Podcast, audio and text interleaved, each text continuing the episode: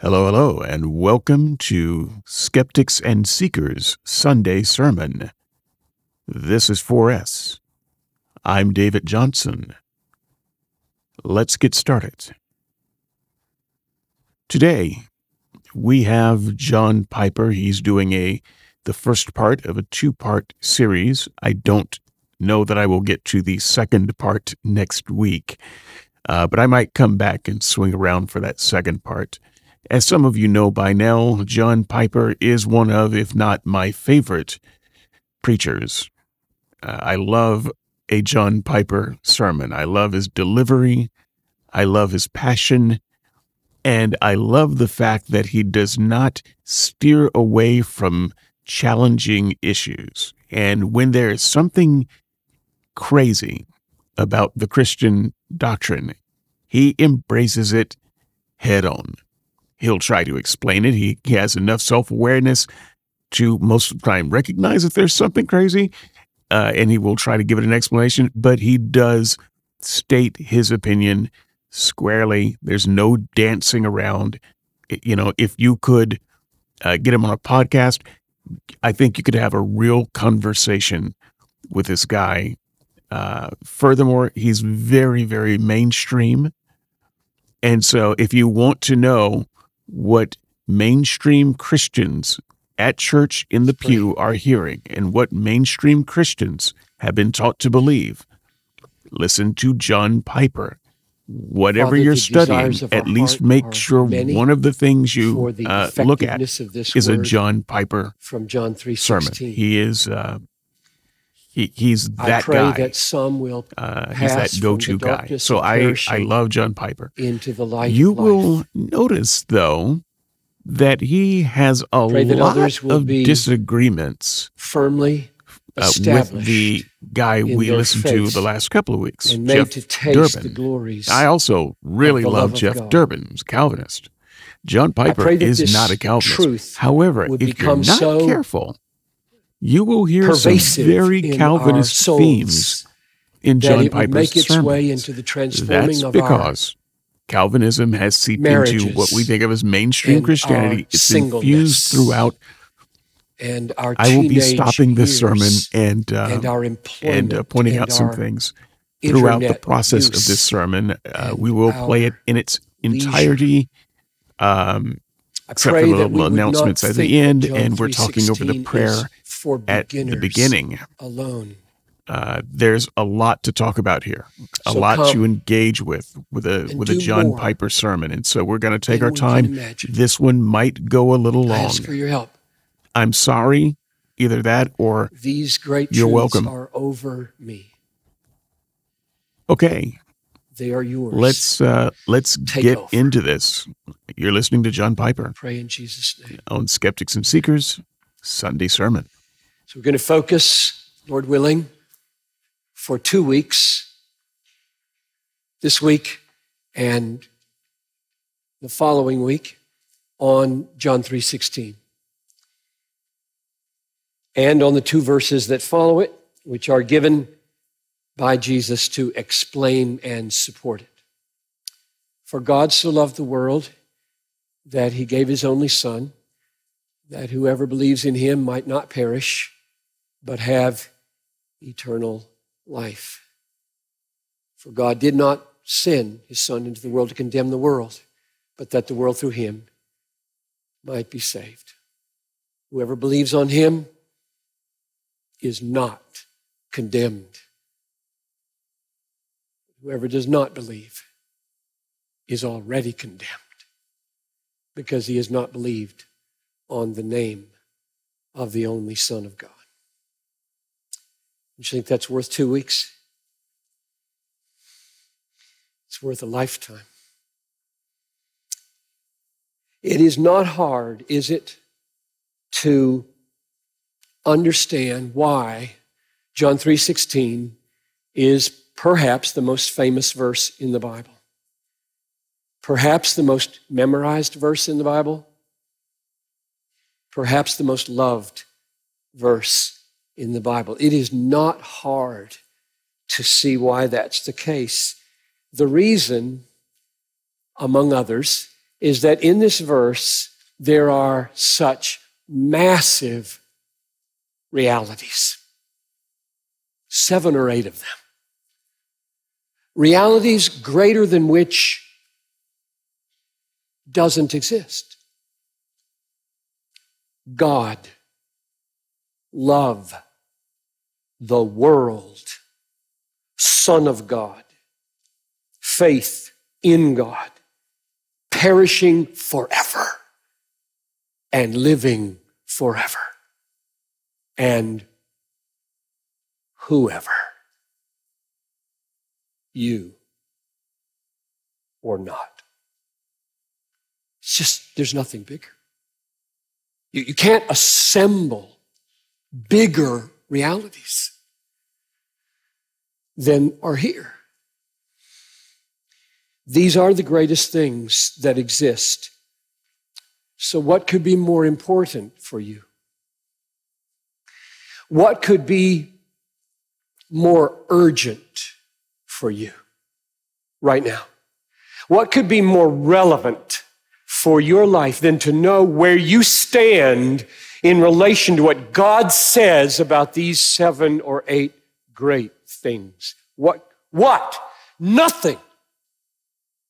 Whatever you have on your mind right now does not come close. It's like a candle compared to the sun unless you have this on your mind.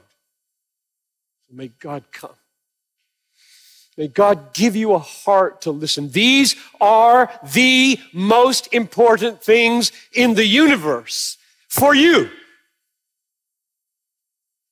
So we're not playing games. We're not doing a little study here.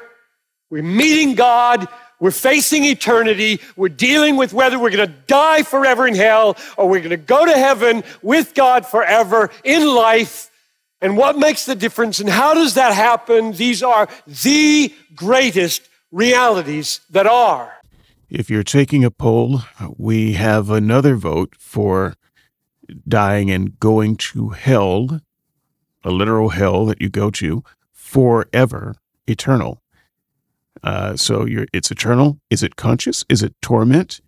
He'll tell us as uh, as the time goes on. I may or may not point it out when he does, but I assure you, uh, he believes in eternal conscious torment, and uh, he will say so. So if if you're tallying up mainstream preachers and their views on hell, because we we've talked about hell here a lot, here's another one for the. I'll just go ahead and call it the traditional view which I have been espousing for years. So if you have lesser things in your mind right now, ask God to replace them for the next 30 minutes or so with this. This is such a small thing, but uh, can God do that? Can you just replace what's in your mind with something else? Can you just pray, you know, Lord, I'm really distracted. Can you take away all of the distractions from me? Because that would be so useful. that that doesn't seem that doesn't seem right. And may the Spirit give you grace to receive the Word of God. Here's the plan. John 3:16 in this service I'll walk through it once stopping at each of those verses those words those great things and make a comment about them and stop. And try to apply them in their weightiness to us as we go along. I will leave out what may be the most precious word of all and devote the entirety of next week to that one word. I'm going to leave out the word loved. Now, one of the reasons that I must devote a week, a, sermon to loved is because as you read John 3:16, for God so loved, so loved, in this way loved the world that he gave his son so that anybody who believes wouldn't have to go to hell, but would go into everlasting joy. The, the reason that has to have a sermon, that love piece, is because a tension is created here with verse 8 and last time's message.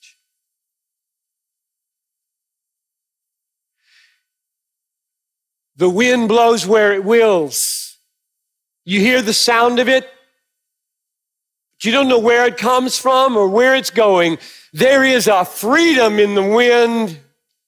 So is everyone who is born of God the Spirit, and only those are born again. Have the life referred to in verse 16 and enter the kingdom, which is eternal life. So, verse 8 highlights the absolute freedom of God to land where He will on dead sinners and make them alive. And He doesn't do it for everybody. What he said here, in case you couldn't hear it, he doesn't do it for everyone. So God, God brings people from death to life, but He doesn't do it for everyone. Uh, that's a very Calvinist idea, and uh, it'll get more Calvinist as we as we go along. But I just wanted to point that out, and also uh, just recognizing that you may not have heard it.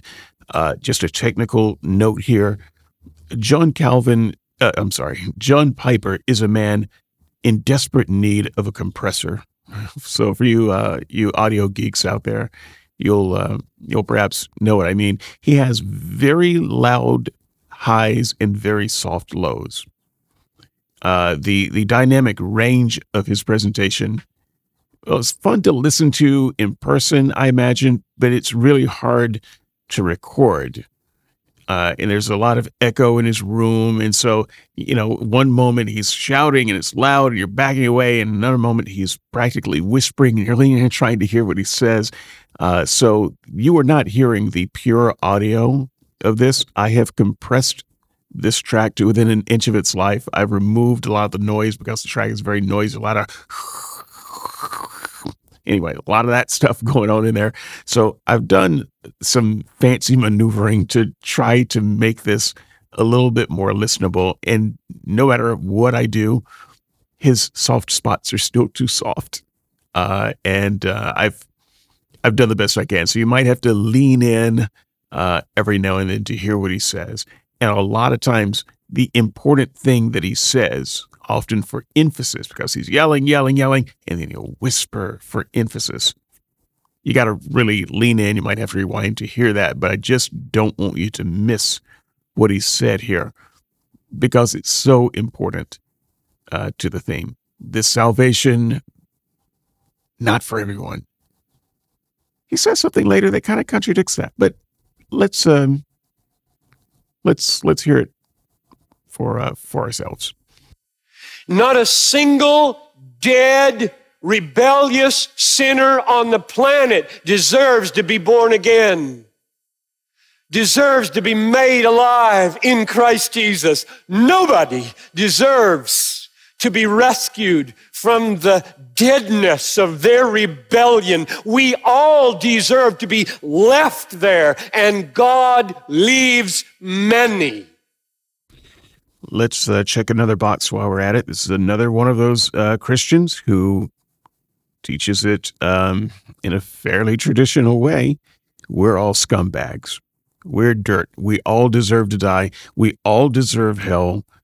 Uh, we are all dead in our sins. We are filthy, disgusting maggots in the sight of God. Maggots, I say, in the sight of God and we deserve nothing more than to be left in that condition.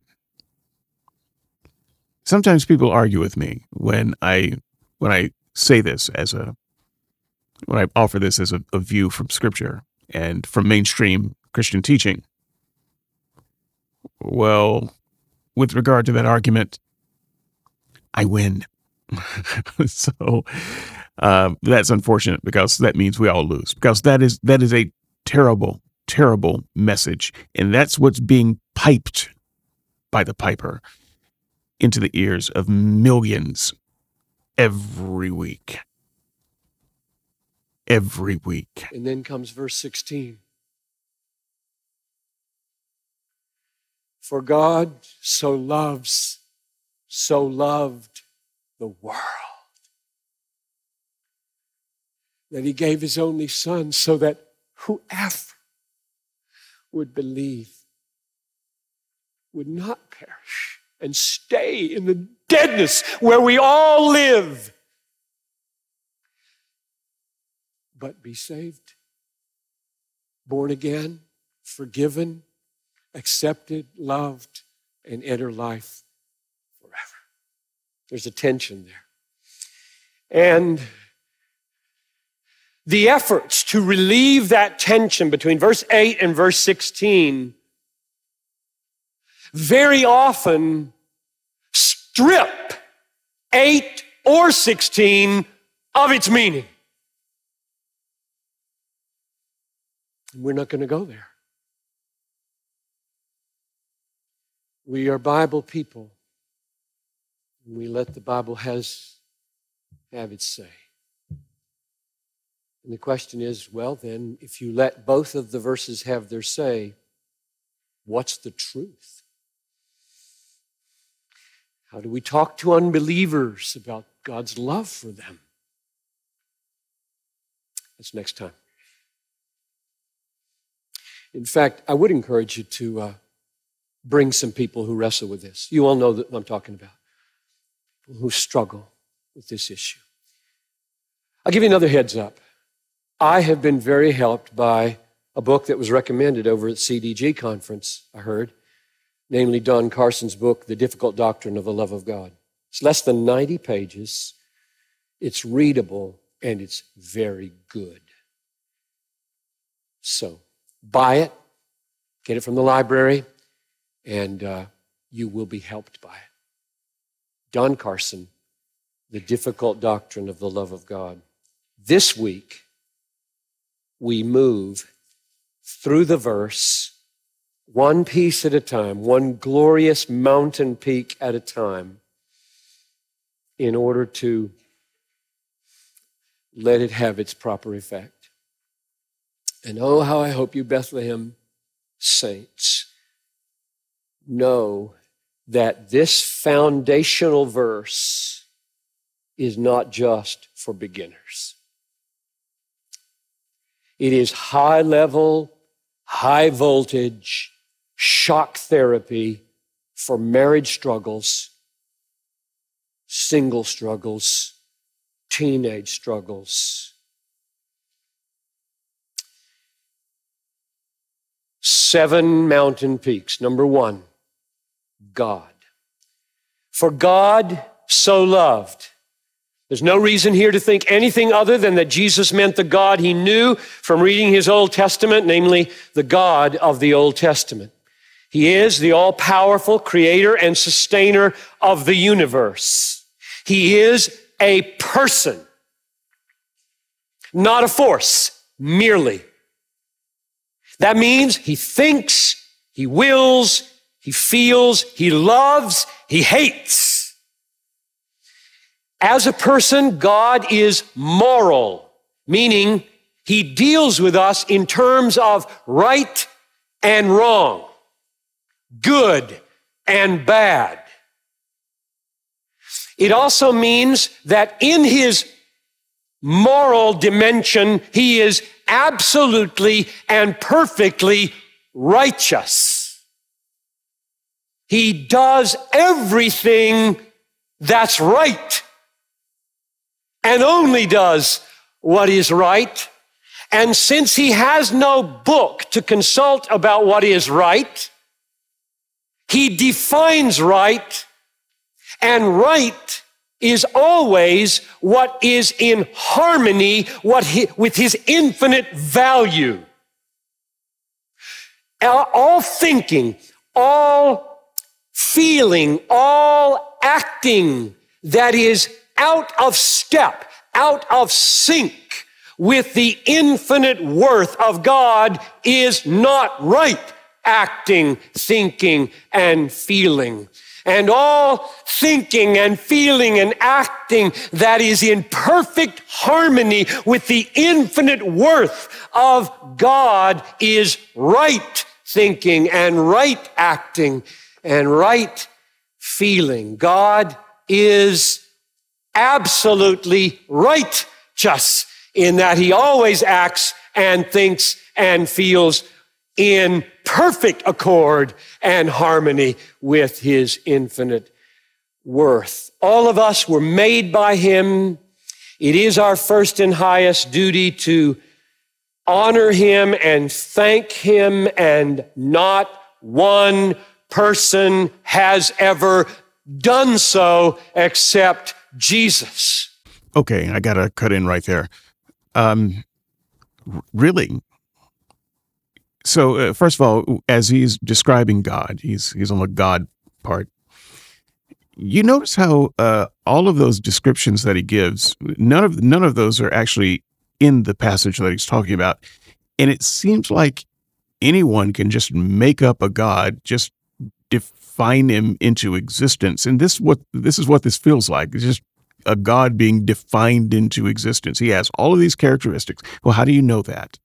what is what do you know about God's characteristics? Well, you know, most of this stuff we might glean from stuff in the Old Testament. You're right, right, of course. Right next to passages where we would say, no, that was someone else um, misinterpreting who God is. I, so I don't know where you get this from. This reminds me a lot of William Lane Craig's um, argument from um, uh, cos- uh, cosmology, um, his his version of the Kalam, where you have kind of a basic Kalam start, and then his his second part goes into various descriptions of God, which are necessary uh, factors of God, and one just scratches their head wondering, how did you get there? That's a that's a major leap from where you started to where you are.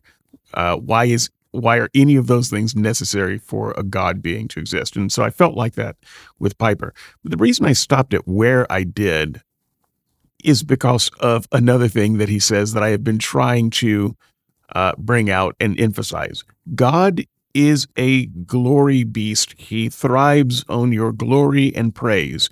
And Piper says, you can rewind it a little bit if you like. Piper says that we were made to honor him. That's why we're here, folks. You're not here to live your best life and have all of the great experience. You're here to honor and glorify God, you fool. You are the mirror that God looks into and says, Mirror, mirror on the wall, who's the fairest of them all? And you are supposed to reflect back his glory to him. He wants it, he demands it, and that's what you're here for. And yet, there's the most extraordinary thing that he says in this section no one in the world has ever done it.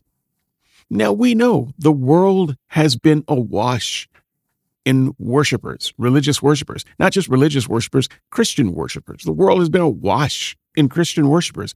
And yet, none of them apparently have given God the glory he deserves. We fail with our best efforts. We continue again and again to fail to give him the proper glory.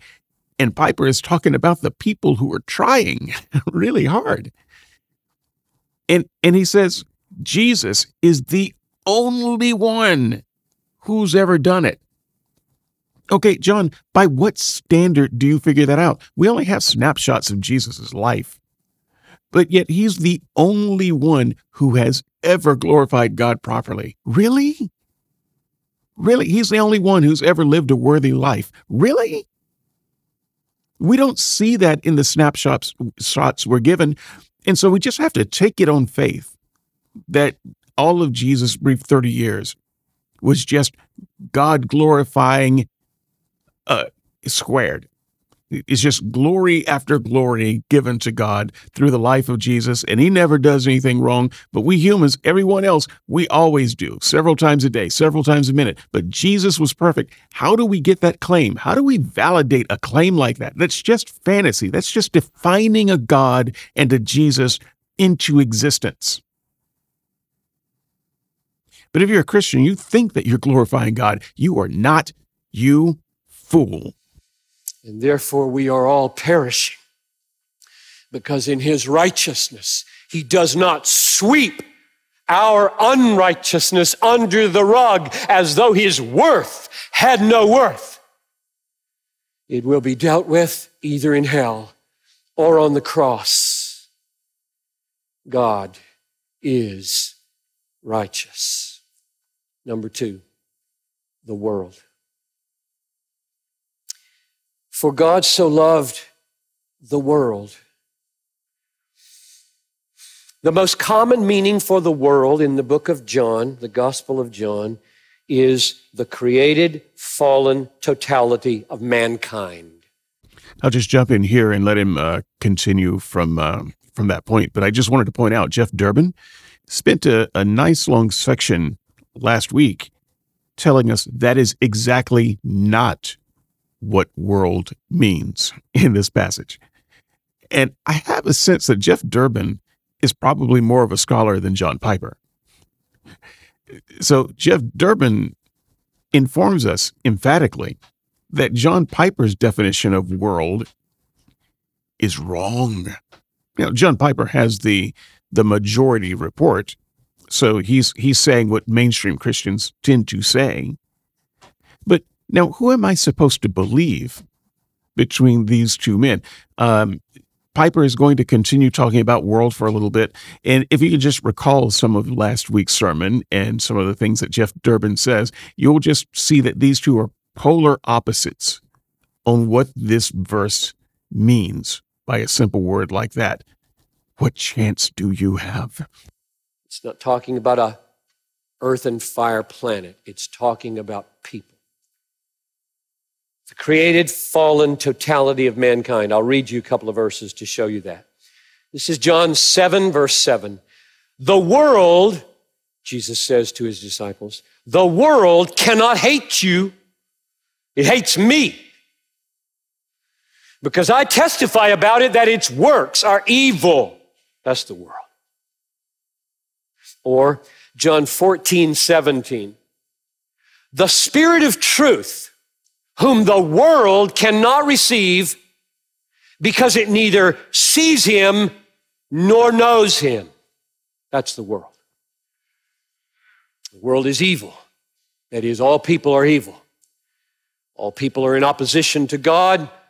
Even religions that talk of God do not love God, do not honor God, do not know God, because John makes it crystal clear and Jesus over and over again. If you don't know me, you don't know him. If you don't love me, you don't love him. If you don't honor me, you don't honor him. And he said it mainly to the Pharisees who knew God better than any religion in the world. And he said they don't know God. So it doesn't matter if you're talking to people about our very religious, they talk God, God, God. They get God language all over the place and they reject Jesus. They don't know God.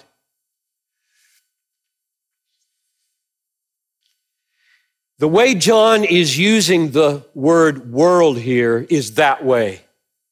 It's the great mass of fallen humanity that needs salvation. It's the countless number of perishing people in history and in the world. It's the, it's the group, this ocean of people from whom the whoever's come. That whoever believes in him will not perish, but have eternal life. The whoever's come from the ocean of the world that God loves. That's the world. Number three, gave. For God so loved the world that he gave. Two things need to be said about this word gave. One is that it is a giving from heaven to earth. And the other is that it is a giving to die. Verse 17 replaces the word give with the word send and shows us the first point. Look at verse 17. For God did not send his son into the world to condemn the world. So send into the world. Send into the world is what give means in verse 16 first. That's the first meaning it has.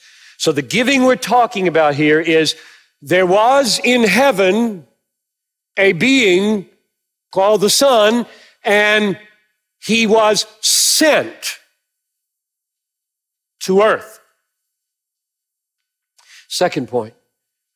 I get this from John 10. Well, lots of places, but this is the easiest place to see it. John 10, 17 goes like this. Jesus says, For this reason the Father loves me, because I lay down my life that I may take it up again. No one takes my life from me. I lay it down of my own accord. I have authority to lay it down, and I have authority to take it up. This charge I received from my Father. So now we know what the giving means. It means I give my son a charge. Go, die. What I'm sending.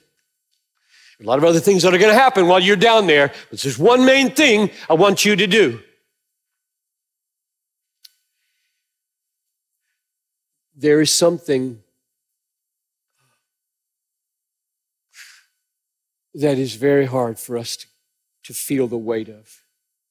I'll try to help more next time, next Sunday, Saturday. It is as though only a million times more so. You should say to your child, your daughter, your son,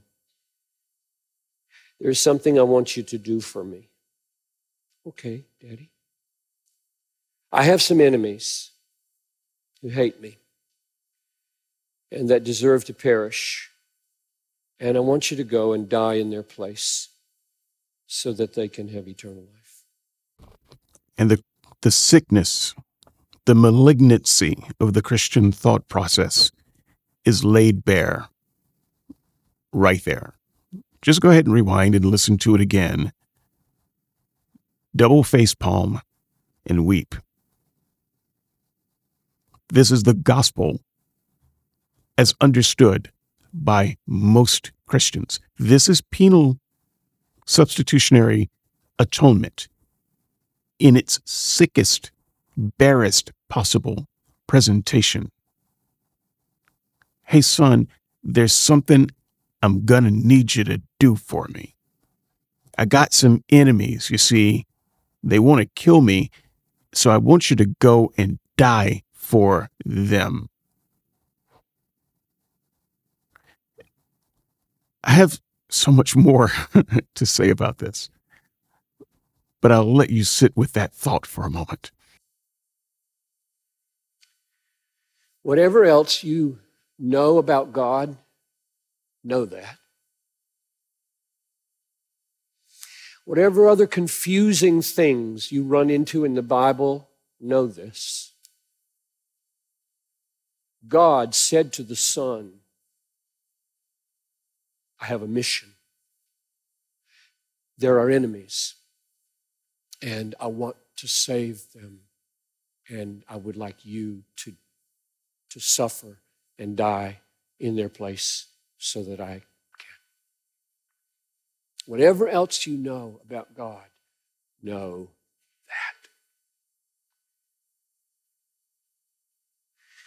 Number four, the Son. For God so loved the world that he gave his only Son. Muslims and others stumble over the idea that God has a son.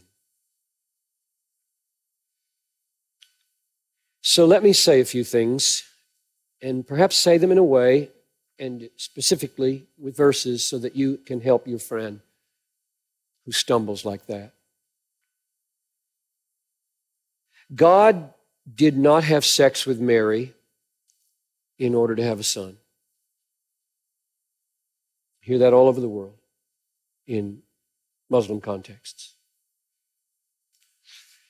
God did not have sex with Mary in order to have a son.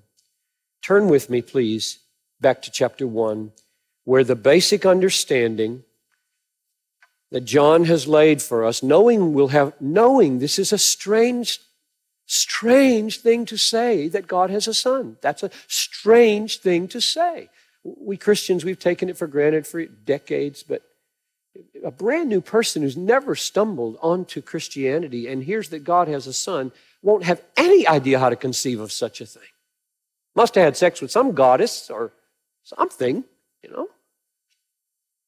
So John knows this is coming. John, John is John is giving us help here. He's not leaving us adrift with conceptual confusion about how to think about, about this. So read verse, read the first verse of the gospel with me. All right, we're in John 1, verse 1. In the beginning was the Word, and the Word was with God, and the Word was God. Now, so far, no mention of any Son. Just Word. And he says three things about the Word. Number one, He is God. The Word was God. Number two, He is with God and therefore distinct from God.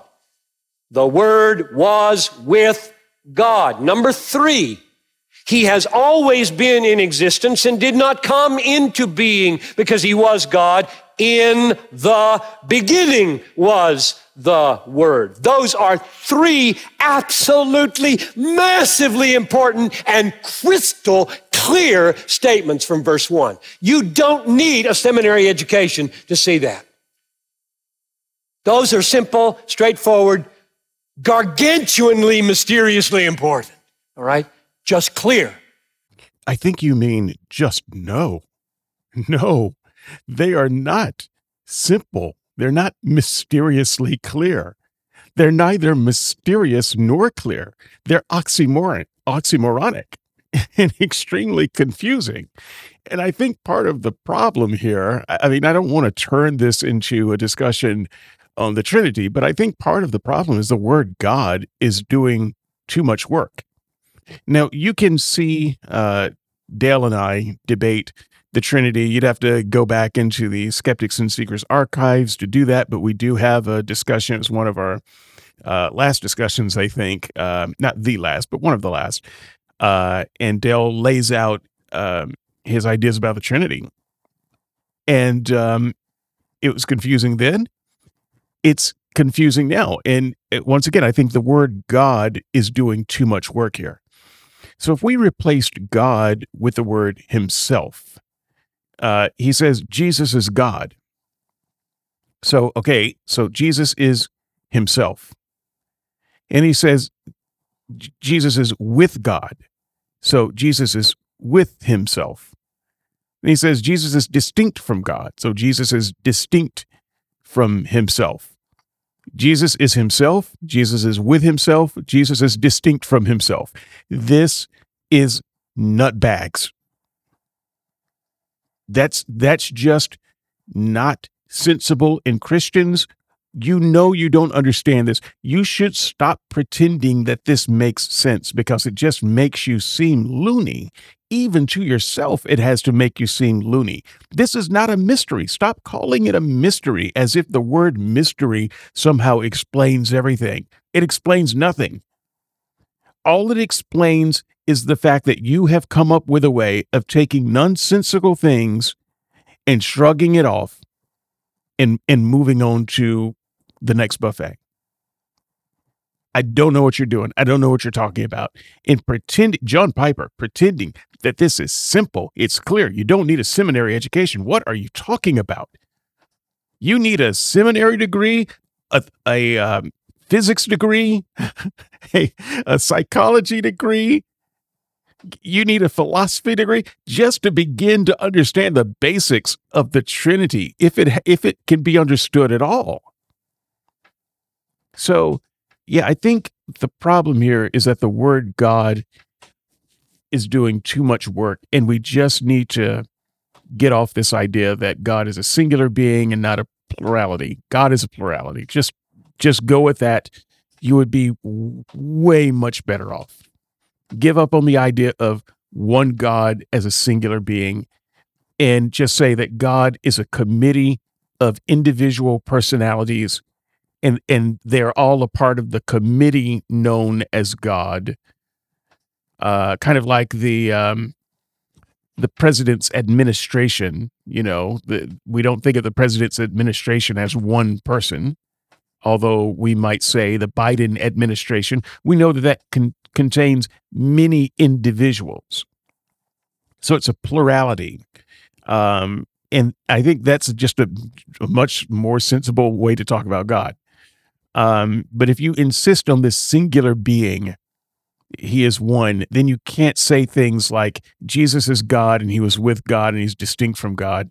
Because all you're saying is Jesus is himself, he is with himself and distinct from himself. And, and at that point, that's when they come in and wrap you up in a nice, tight jacket. It's crazy making. Leave it alone. Now, drop to verse 14. And the Word became flesh and dwelt among us. And we have seen his glory. Now here comes glory as of the only Son from the Father. Now you got an idea about the Son. It's not some product of sexual union with a goddess or Mary. This is the Word. And now we know something about the Son. The Son is God. He is God. Number two, we know he is with God and therefore distinct from God, which is why he's called Son, and the one who sent him is called Father. This relationship, number three, has always existed and never had a beginning. Hard to conceive. Little children will ask you, where did Jesus come from? Where did God come from? How did they get started? And there is no answer to how they got started because they didn't get started. Oh, wait, hang on. Uh, let me go back and read the text of the sermon. Uh, John 3:16. Okay, here we go. For God so loved the world that he gave his only begotten son. Uh, there's an archaism in here. Begotten, begotten. What does that mean? Okay, here we go. Typically of a man, sometimes of a man and a woman bring a child into existence by the process of reproduction. But Jesus was always here and didn't come into being. God so loved the world, gave his only begotten Son, the process of reproduction does not compute. I'm out again. This is the most mind boggling reality that is, God is. As Father, Son, and Holy Spirit. One God, one divine essence, one divine nature in three persons Father, Son, and Spirit, existing in a relationship of infinite purity and joy always. World without end or beginning. That's who he sent.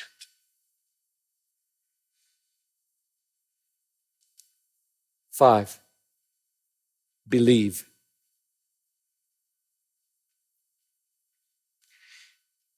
God so loved the world that he gave his only son that whoever believes four observations about believing. It's getting very close to you now, right? We've been out there in the big world of being, and now the question is you. This is you here. Do you do this? Is the most urgent, existential, relevant question of your life. Do I do this? Because if you don't, till you die, you will perish forever. And that doesn't mean go out of existence. What shall we say about this believing? Here's the first and most important and clear thing you can say. In this verse,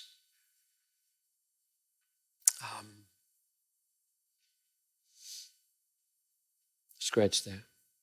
Four things to say about it. First, not everybody will benefit from what Jesus did. Not everybody will benefit.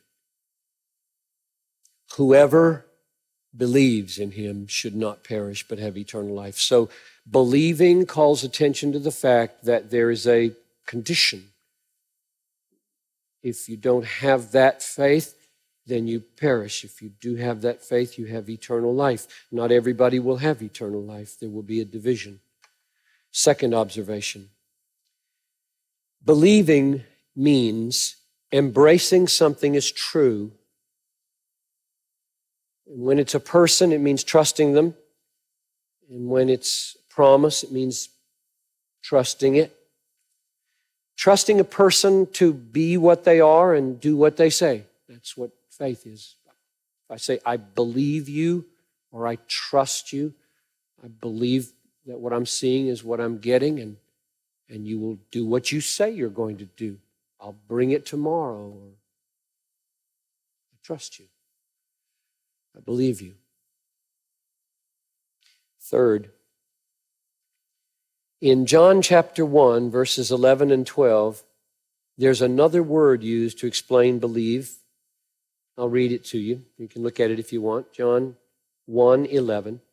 Jesus came to his own, and his own people did not receive him. But to all who did receive him, that is, that is comma, who believed in his name. See the connection there? But to all who did receive him, who believed in his name, he gave the right to become the children of God. So receiving Jesus is another word used to describe believing. So believing and receiving interpret each other, explain each other. See, what does it mean to receive? Believe. And what does it mean to believe? It means to receive him. One more point. That point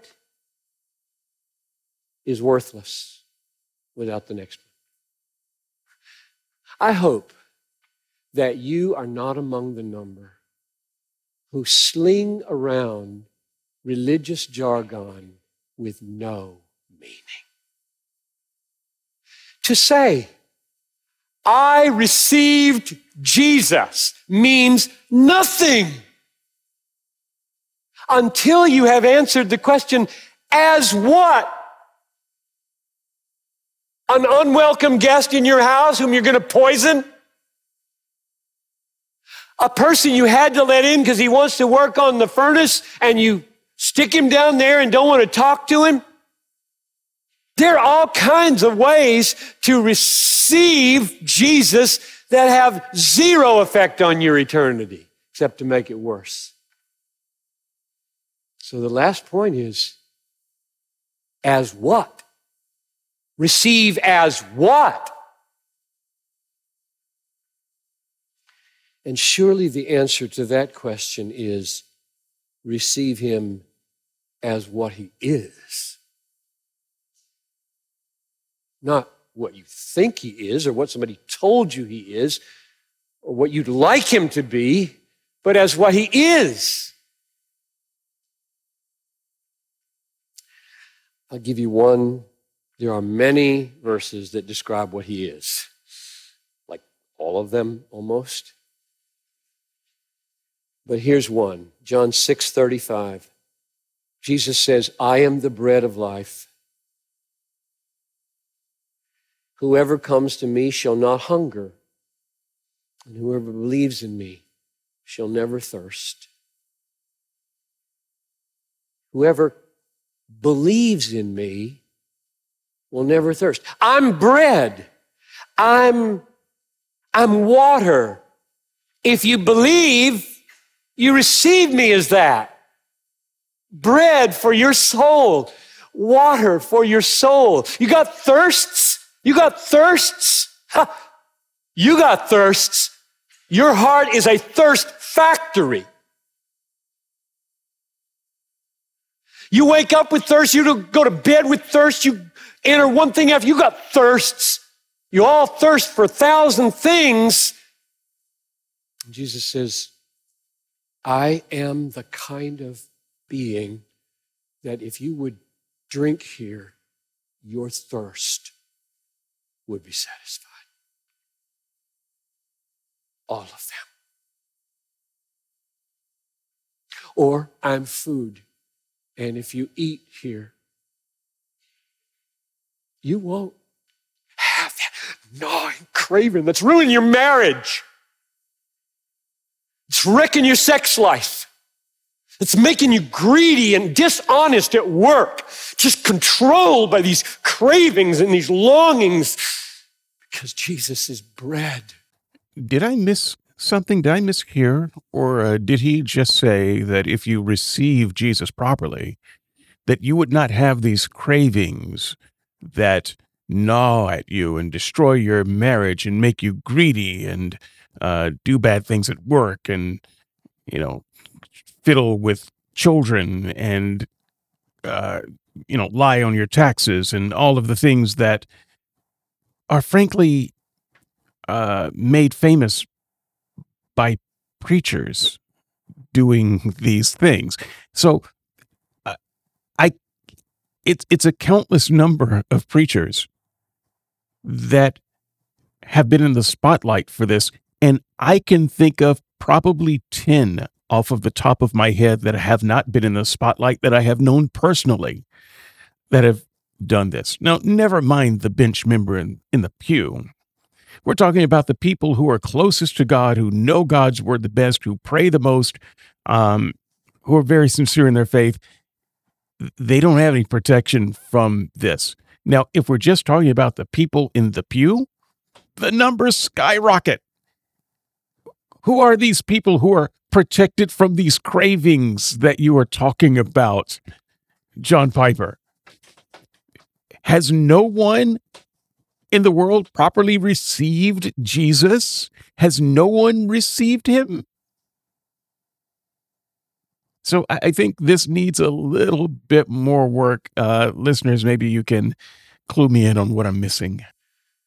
And when you received him as six year old, you received him as a ticket out of hell. You carried in your back pocket. And frankly, when you sit down, it makes you uncomfortable. That's not saving, receiving. He's Christ, Son of God, Savior, wrath remover, sin forgiver, righteousness provider, soul satisfier, strengthener. Oh, what isn't He for us? All in all, Paul called Him.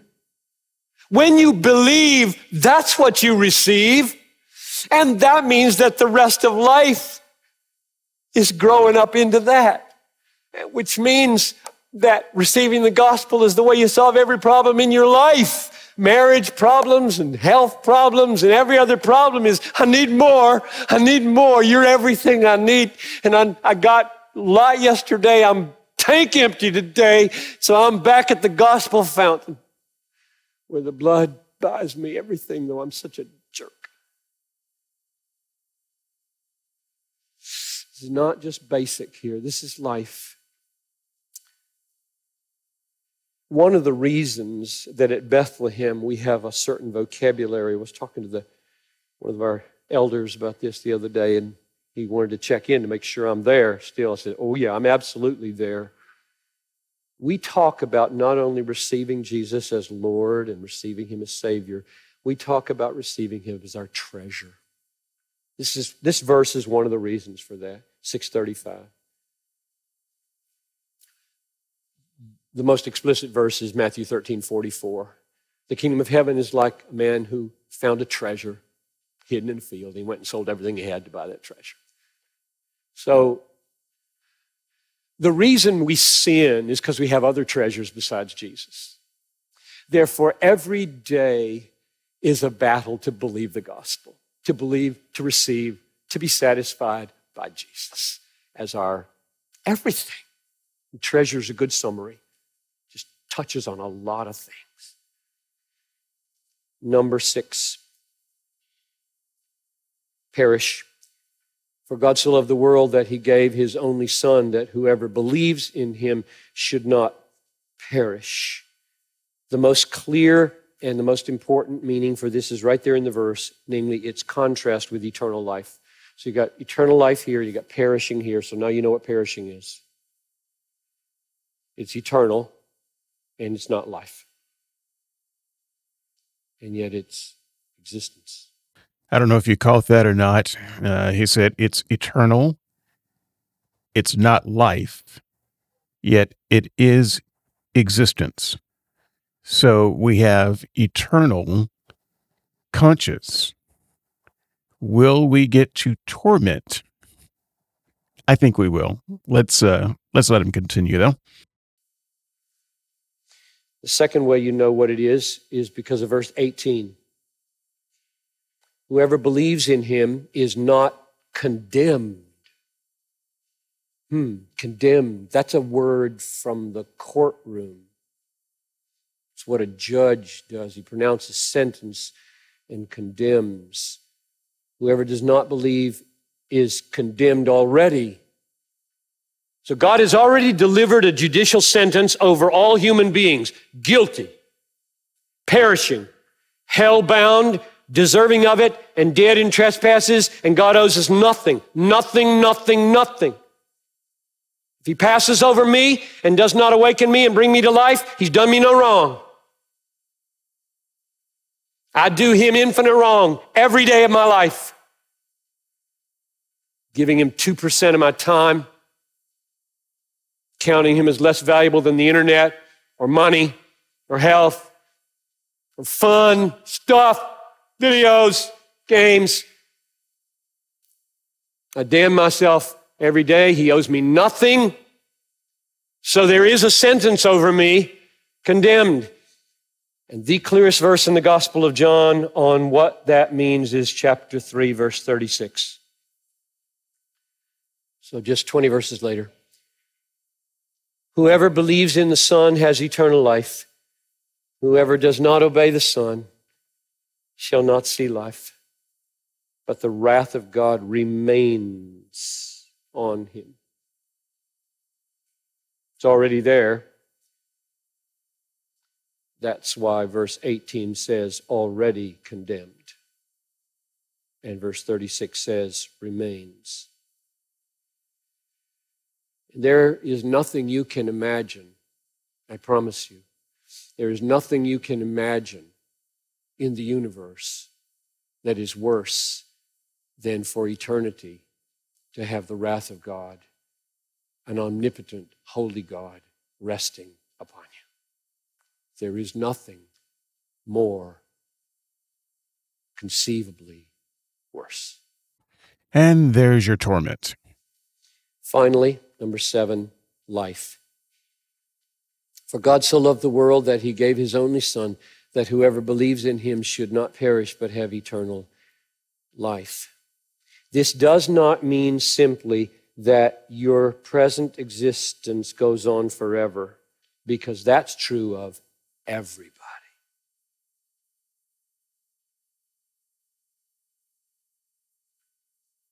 Everybody lasts forever.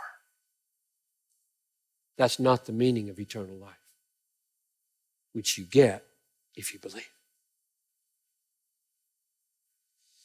The meaning of eternal life is new birth. Chapter 6, verse 63 says, The Spirit gives life. And 1 John 5 11 says, This life is in His Son. So, what happens? It happens like this you're dead, you're rebellious, you're spiritually disinterested and on your way away from God in heaven. And God blows in His freedom over your life. There's a quickening, there's an awakening. And in that moment, here's what happens. Number one, through the awakening of faith, you are united to Christ. At that union with Christ, life becomes yours that was in Him.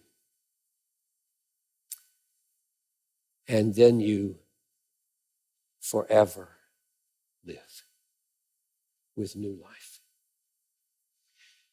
Jesus said, I am the resurrection and the what? I am life. I am the resurrection and the life. Whoever believes in me, though he die, yet shall he live. And whoever lives and believes in me shall never die. Now, in closing, at this point, do not forget the word gave. We're on the word life. And I'm arguing that what, what's wrong with us is that we're dead, and what needs to happen is that we get life. Okay? That's totally inadequate to understand our salvation. Because it doesn't have anything to do yet with the death of Jesus. He, he gave his son so that whoever would believe and what did he give him unto? I lay down my life. He is the Lamb of God who takes away the sin of the world. There are two massive needs, not just one. One is I'm dead. I need life. And the other is I'm guilty and I need forgiveness. I'm under a judge here and I'm in death here. The cross deals with this one. The Spirit deals with this one. New birth awakens us to faith and unites us to life. And the cross covers our sin and takes away the wrath of God. The Son came to be two things, not one thing. He came to die, and in dying, purchased for us life, and in Him is that life? Last closing question. Do you live in the forgiveness and life and freedom of John 3:16? Do you live in the freedom and forgiveness and life of John 3:16? I'm not asking if you give lip service to affirm that this verse is in the Bible and that it's true. That is not, the devil knows this verse is true. I'm asking, do you live here? Was this, was this brought to you as a child and you took it and you stuck it in your pocket and now you live just like everybody else lives?